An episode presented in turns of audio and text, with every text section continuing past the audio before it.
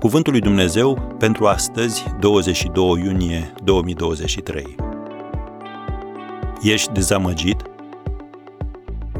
Îmi este mâhnit sufletul în mine, Dumnezeule. De aceea la tine mă gândesc. Psalmul patruzeci și doi, versetul șase.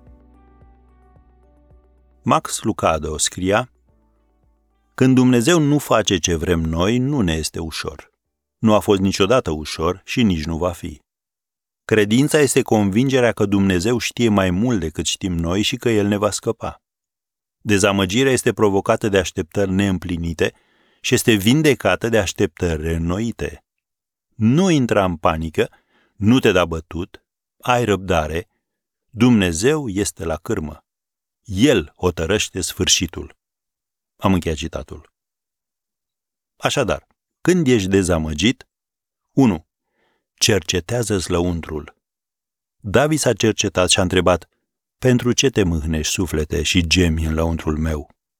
Psalmul patruzeci și doi, versetul cinci. Recunoaște-ți sentimentele. Nu poți confrunta ce nu recunoști. Roagă-L pe Dumnezeu să-ți arate rădăcina problemei. Este cumva mânia înnăbușită, invidia, mândria, pofta, oboseala fizică și mentală? Fii deschis la ce îți descoperă El. Când ești dezamăgit, doi. Privește în sus. David a spus: nădăjduiește în Dumnezeu, căci iarăși îl voi lăuda. Psalmul patruzeci și doi, versetul cinci. În loc să te concentrezi asupra dezamăgirii tale, concentrează-te asupra celui ce cunoaște calea de scăpare. Și în al treilea rând, când ești dezamăgit, amintește-ți de credincioșia lui Dumnezeu din trecut. Îmi este mâhnit sufletul în mine, Dumnezeule, de aceea la tine mă gândesc. Psalmul patruzeci și doi, versetul șase. În toate încercările sale, Iosif s-a agățat de încrederea că Dumnezeu îi controlează destinul.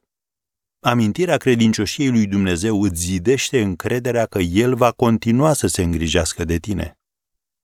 În al patrulea rând, nu trebuie să înțelegi totul.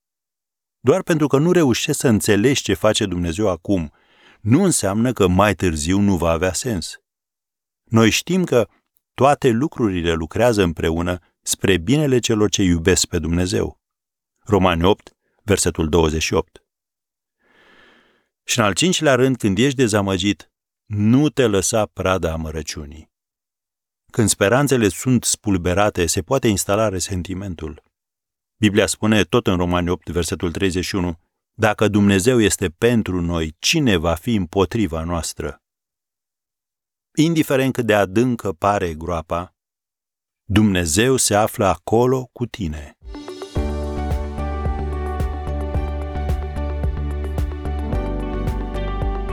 Ați ascultat Cuvântul lui Dumnezeu pentru astăzi, rubrica realizată în colaborare cu Fundația S E R România.